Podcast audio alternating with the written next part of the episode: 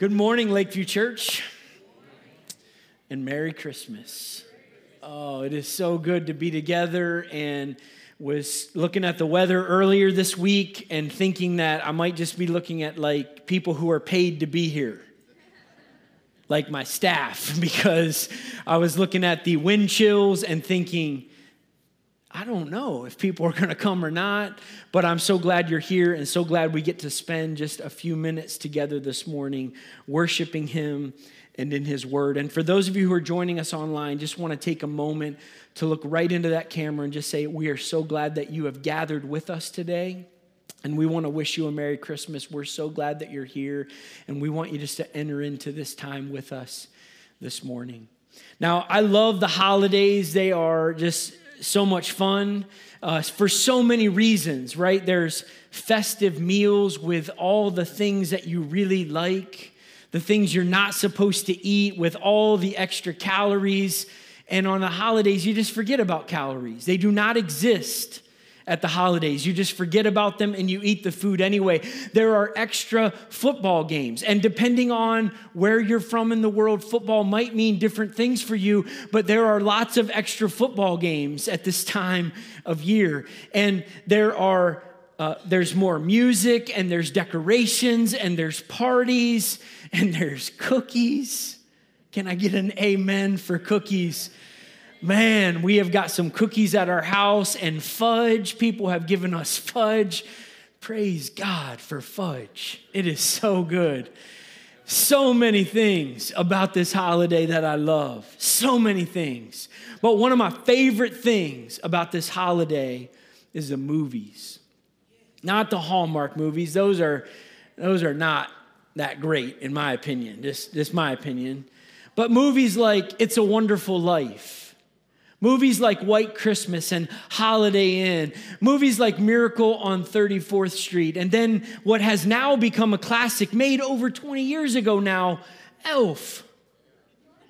Watch out for the yellow ones. Just saying, for those of you who are Elf fans. And, and then there's one of our favorite movies, which we watch every year A Christmas Carol. Now, there are lots of different versions, and you probably have your favorite. We have our favorite, and it is the 1984 George C. Scott version. That's the one that we like the most. I see that hand. Yes, amen. We have other fans of that particular one. And you might have fans, you might be fans of another version, and that's fine. The, the story, if you're not familiar with it, was originally written by Charles Dickens in 1843. It was just a short little novella that he wrote to speak to some of the issues of his day. And he published the, the first version of this story in 1843. It came out on December 19th, and by Christmas Eve, it had sold out. It's the story that he wrote about a guy named Ebenezer Scrooge who is haunted or, or has a visitation from his former business partner, Jacob Marley. Jacob comes and then introduces the fact that there are going to be three spirits or ghosts the, the, the ghosts or spirits of Christmas past, the, the ghost and spirit of Christmas present, and then the ghost or spirit of Christmas yet to come. And these ghosts visit him all in one night. And Ebenezer Scrooge is amazed that they did it all in one night because they take him on this far ranging journey through his past and his present and even looking into the future. And it is this story that he gets to participate in on this one night, on Christmas Eve, leading into Christmas Day, that really is transformative for him. As he is visited by these three ghosts of past, present, and future, he's transformed. He becomes a kinder, gentler man. And he promises at the end of this story to celebrate Christmas truer than any other man has ever celebrated it.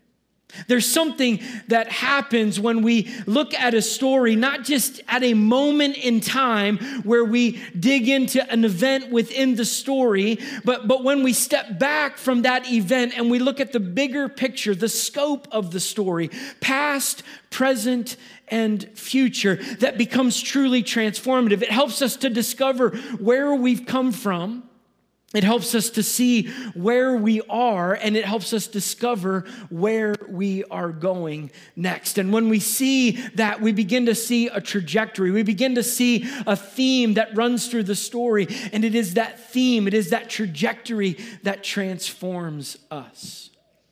Well, this morning, I want to take the next few minutes, and I promise to only take a few minutes because I know we got other stuff that we're doing today, more of that food to eat, more cookies calling our name.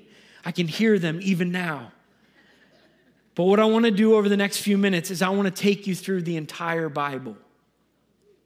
Someone said to me this morning, it takes me a whole year to read through the Bible, and I can't even hardly get through it in a year, and you're going to try to do it all this morning. Yes, all the way through the Bible, and we're going to start at the beginning. In the book of beginnings, the book of Genesis, we read about God's creation of the world. And God begins to create this world. And as He's creating the world, He's creating the, the, the lights to govern the day and the lights that will govern the night, the land and the sea, the animals that will roam on the land, the plants and the vegetation. He's creating all of these things. And at every point in the story, when He creates something and finishes a day of creation, He says, That's good. That is good. And then he gets to the end of the creation narrative and he creates human beings in his image. And he places them inside of this creation that he has made. And after he creates human beings, male and female, he created them in his image and places them in the garden. He steps back and he says, It is very good. In Genesis chapter 1, verse 31, it says this Then God looked over all that he had made, and he saw that it was very good. If you read that story carefully, you have to ask the question what makes the change from good to very good? And I don't want to make too much of this shift, but I do think that that is the point of this passage that God creates all that is in the world and He creates it to be good. It's beautiful and it's wonderful and it's exactly what He wanted it to be. But when He places human beings in the middle of what He has created, creation for the first moment realizes its purpose.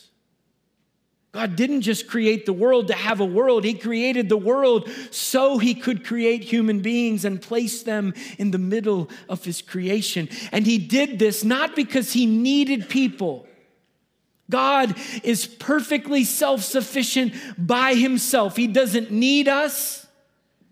We don't, we don't fulfill him. We don't make him more of who he was originally called to be. He is God fully in and of himself. And yet he created us in his image. Why? Because God desires relationship. He doesn't need it, but he wants it. Creates the world, places us inside of it, and he says, That is very good. Now, in order to get through the Bible, we have to hit the fast forward button a lot this morning. And so I want to just fast forward all the way now to Egypt. A lot has happened. God has called his people and he's beginning to form a people. And, and he takes this guy named Joseph, who is the last son of Jacob, and, and Jacob is living with his family, but Joseph gets sold into slavery, gets carried into Egypt, and Egypt becomes for God's people salvation. Because there's a famine that's going to hit the land, but fortunately, Joseph has been positioned by God to, to be in a place of leadership and authority, and he actually provides food not just for Egypt, but for all of the surrounding nations and even for his family in a far off land. Joseph's family gets invited into Egypt and they come there and, and they're given a land to settle in inside of Egypt and they prosper and they multiply and they grow. Joseph dies, a new Pharaoh's put in place. He doesn't remember Joseph or even know who he is. And he sees these people who are foreigners living among the people of Egypt and he enslaves them and begins to use them as his workforce. This is oppressive for the people of God, and they cry out to God. They, they want to be delivered, they want to be set free, and God sends a deliverer, Charlton Heston. not Charlton Heston, Moses, but played very well by Charlton Heston. I think we can all agree. And, and God raises up this deliverer and sets his people free. After 10 plagues and a splitting of the Red Sea, God's people are free. They're now out in the wilderness and they begin to traverse the wilderness. And here's what I want you to know about what God does with his people. Exodus chapter 13, look at what it says. The Lord went ahead of them. He guided them during the day with a pillar of cloud, and he provided light at night with a pillar of fire. This allowed them to travel by day or by night, and the Lord did not remove the pillar of cloud or pillar of from its place in front of the people.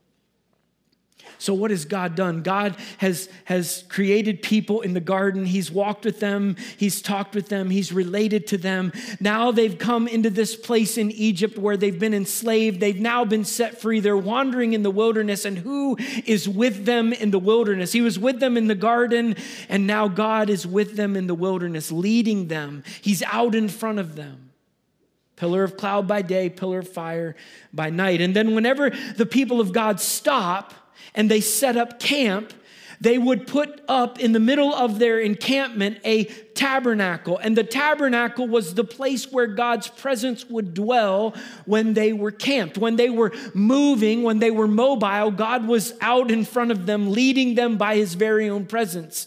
But when they were camped and settled in a place for a little while, God would dwell right in the middle of his people. Look at what it says in Exodus chapter 29. These burnt offerings are to be made each day from generation to generation. Offer them in the Lord Lord's presence at the tabernacle entrance. There I will meet with you and I will speak with you. I will meet the people of Israel there in the place made holy by my glorious presence. Yes, I will consecrate the tabernacle and the altar, and I will consecrate Aaron and his sons to serve me as priests. And then I will live among the people of Israel, and I will be their God, and they will know that I am the Lord their God. I am the one who brought them up out of the land of Egypt so that I could live among them. I am the Lord their God. Why did God bring them out of Egypt? So he could live among them. God creates man and woman in the garden and he walks with them and he talks with them. He's with them there. And now in the wilderness, he is with them. He has brought them out of Egypt so that he can dwell with them. Now we fast forward again now to the season that we are celebrating today, the season of the very first Christmas. This is the season which Galatians 4 4 refers to as the fullness of time. In the fullness of time, God sent forth his son, born of a woman, born under the law. The Gospel of John talks about this moment when it talks about the Christmas story. John chapter 1, verse 14 says, The Word, meaning Jesus, became flesh and made his dwelling among us. He took on human form. He became one of us. And why did he do that? To show us who God is. When Matthew talks about the miracle of Christmas, he says it this way He says, His name shall be called Emmanuel, which means God is with us. God creates the garden and he comes to the garden and he relates to Adam and Eve in the garden. He walks with them, he talks with them. When he delivers his people out of slavery into Egypt, he leads them and he encamps right in the middle of them so that he can be with his people. And now he comes in the form of a human being, like one of us, to be with us. That's the past. I want to talk about the present. And to do that, I want to talk about a few verses from the New Testament because Jesus comes and he dwells among his people, and we celebrate this miracle and this mystery every year at Christmas. The fact that our God would become one of us and dwell among us. And he lives his earthly life. He does all of this wonderful ministry, teaches, heals, does miracles, all of these great things that he does. And we get to see who he is and we get to understand more about God through his life. But then it comes time for Jesus' earthly ministry to be over. He's crucified on the cross, he's buried in a borrowed tomb. Three days later, he's raised again to new life. And then he spends some time with his disciples, convincing them, no, I really am alive. And then he goes back to be with his Father.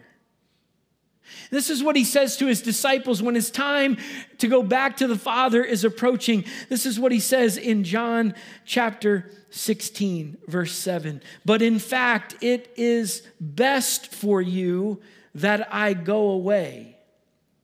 Because if I don't, the advocate won't come. If I do go away, then I will send him to you. Now, I don't know about you, but when I read John 16, 7, and I read that verse where Jesus says, It's best for me to go away, that doesn't make sense to me. I'm like, No, Jesus, you should stay with us. Like, you're God. like, you could stay with us and we could have you here with us. But Jesus says it's actually better for you that I go away because if I go away, I will be with my Father and I'm going to send back the very Spirit of God to be with you fact, he tells his people to go into the upper room and to wait for the giving of the Holy Spirit. And the Holy Spirit falls upon God's people, and, and the Spirit of God begins to work and move among God's people.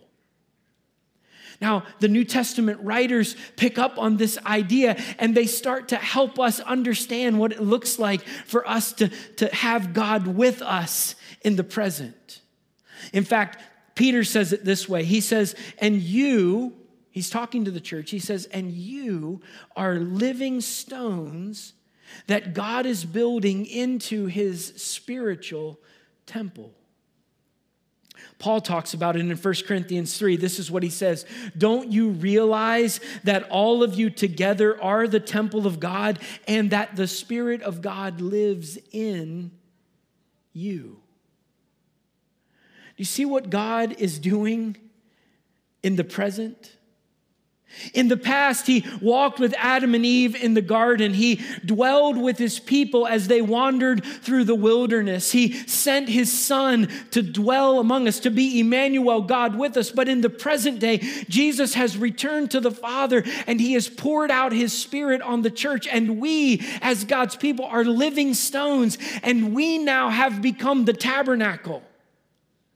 The tabernacle that was in the middle of God's people in the Exodus, we are now God's temple as his people. And when we gather together, where two or three of us are together, what does it say? He is right there in our midst. God with us in the present. We've talked about the past, we've talked about the present, but what does the future hold for us as God's people? Fortunately, the scriptures give us an idea. They, they point us in a direction. And if you go all the way to the last book of the Bible, the book of Revelation, Revelation chapter 7, we get a picture of where God is taking us. After this, I saw a vast crowd, too great to count, from every nation and every tribe and every people and every language, standing in front of the throne and before the Lamb. They were clothed in white robes and they held palm branches in their hands and they were shouting with a great roar Salvation comes from our God who sits on the throne and from the Lamb. You see, what God is doing is carrying through the theme that we see in the garden, we see it in the Exodus, we see it in the coming of Jesus, we see it in the outpouring of the Holy Spirit on the church. What God is doing, God is taking us to be with Him. This is God's desire for all of us that we would be with Him and that, that He would be with us. This is what everything is moving towards this great moment in history when, from every nation, every tribe, every corner of this globe, God will gather people together and forever we will be in His presence and we will be with Him and He will be with us. This is what it's all about.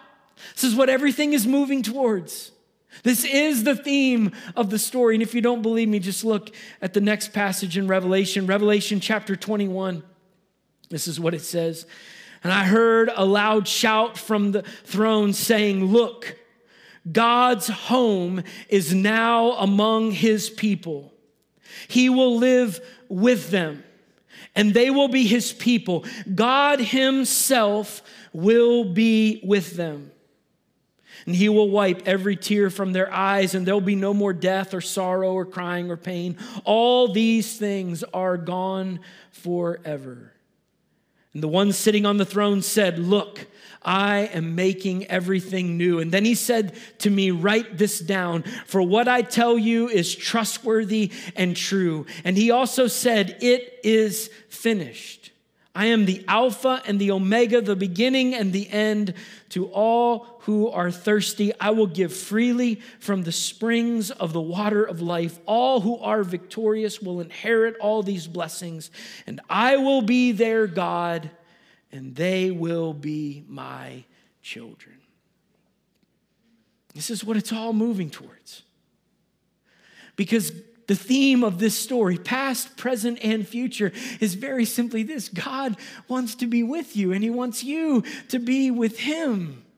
This is what it's all about. The theme of the Bible. It's a big book with lots of com- complicated ideas and lots of confusing stories. I get it. But if we could just simplify it down to this reality, the Bible is about God's relationship with humanity.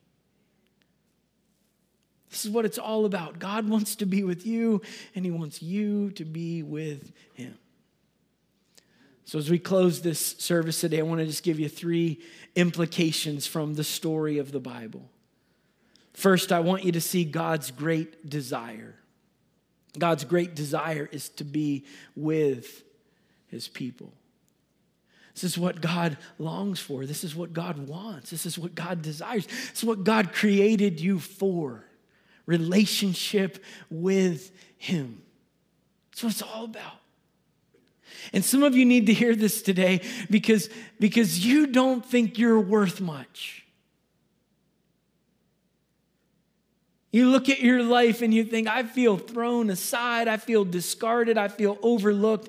I feel marginalized. I feel as if I don't matter and I'm not important. And I just want you to know that is not true. God created you, and He created you for the highest purpose to live in relationship with your Creator. And some of you need to hear that today.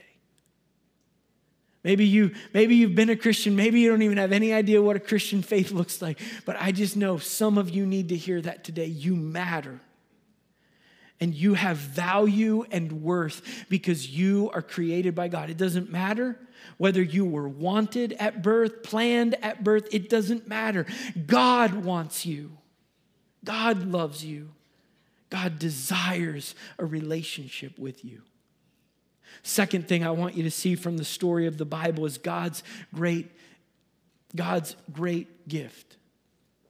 God's great gift to each and every one of us. And the gift that God's given to us is this an opportunity to live in relationship with Him. We were created to live in relationship, just like the garden says, right?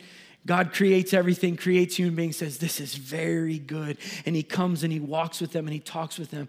But we know the story. Adam and Eve went their own way. They rebelled against God. And when they did, it tore the relationship apart. It separated them from God. It, it, it took away their reason for cre- being created because they were created for relationship, but they pulled away from that. And humanity's been dealing with this problem ever since. And, and, and God loved us so much that even though we were doing this, God sends his son to say, I'm going to make a way. I'm going to make a way to restore that relationship, to reconcile you, to bring you back to the place you're supposed to be, to bring you back to the thing that you were created for to live in relationship with God. We can't be good enough. We can't do enough good things to earn that relationship back. But man, God has made a way for us. And He gives us a gift. an opportunity to live in relationship with Him. That brings me to the third and final thing, and that's God's great invitation. God simply invites every human being on this planet doesn't matter your background, it doesn't matter your education, doesn't matter your economic situation, it doesn't matter anything about who you are. God has already decided that because you are a human being, He values you, He desires a relationship with you. He gave His Son to make a way for you to live in relationship with Him, and He invites you into that relationship. Revelation chapter 3, verse 20 says, Behold, I stand at the door and I knock, and if you would just open the door, I'll come in. The passage goes on to say, We'll sit down at a table and we'll share a meal together. What's that passage talking about? It's talking about relationship. Open the door and I'll come in, and we will be connected once again in relationship. This is what God has for us as His people. And so this morning, I want to invite you as we close this service just to bow your heads, close your eyes. I want you just to take a moment. Some of you have been walking with Jesus for a long, long time. You're already in a relationship with Him, you're following Him. But today you've been reminded just how much God loves you. And in this moment, I want you just to offer up, if you're already in a relationship with God, I want you to just offer up prayers of thanksgiving and praise, maybe even prayers of commitment to say, I want to walk with you more closely than ever before. But there might be some people in this room or watching online right now and you do not have a relationship with God.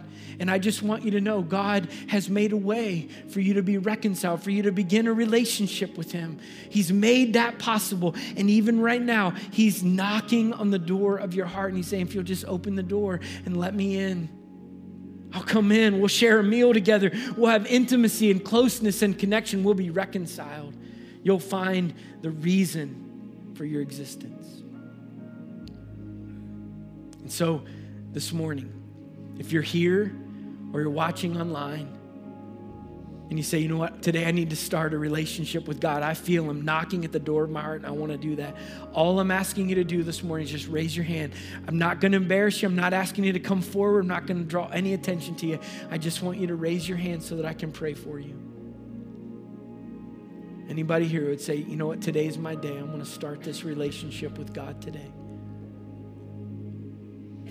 Maybe you're watching online and, and you're sensing right now this is the moment for you. I'm just going to lead us in a prayer for anybody in this room who feels like this is the moment. Or you're watching online, you feel like this is the moment. I want to start a relationship with God. I'm just going to lead us in a prayer, and I want you just to pray this prayer from your heart. Let's pray together. God, I thank you that you have made a way for us to live in relationship with you. And God, I acknowledge that there are things in our lives that take us away from that relationship. There aren't enough good things that we could pile into our lives that would bring us back to you. But God, what we cannot do for ourselves, you have already done for us through Jesus Christ. And today, on this Christmas day, for those who need to begin a relationship with you, God, would you help us just to put our faith and our trust in what Jesus has done for us? And would you bring us back into a relationship with you? God, help us to follow you every moment for the rest of our lives, to live our lives in relationship with you and from that relationship. God, would you make us different? And would you use us for your glory and your honor. And I pray these things in Jesus' name. Amen. Now, if you prayed that prayer, whether you raised your hand or not doesn't matter. If you prayed that prayer from your heart and you started a relationship, I just have one thing I'd like you to do. If you're here in this room or you're watching online, I'd just love for you to let me know that you made a decision. Even if no one around you knows, that's perfectly fine. I just want you to reach out to me because we want to help you take the next steps in your journey. And so, what I'd love for you to do, if you could just take 30 seconds and do this at some point before you leave this building or before you before you move on with the rest of your day, just text the word follow to 765 222 5937. You're going to just get a link that's going to come back to you, and just click on that link, and you're just going to provide your name and your email address. And that's just going to come directly to me, and I'm going to follow up with you personally over the next couple of weeks. I just want to make sure you have what you need to take the first steps in your faith journey. We just want to make sure you're equipped to walk into this relationship that God has for you. So we've come to the end of our service. I know I can see the restlessness in the crowd. You guys have food that you're excited to eat and those cookies. I can hear them. They're calling our name. So would you stand this morning as we close our service? I want to just send you out with this blessing. May the miracle and mystery of Christmas fill your hearts and your minds and your souls in deeper and newer and fresher ways than ever before. And may everything that God reveals to you in this season turn to praise and adoration and worship of the one who was born in Bethlehem's manger. That is my prayer for you this Christmas. Merry Christmas. God bless you.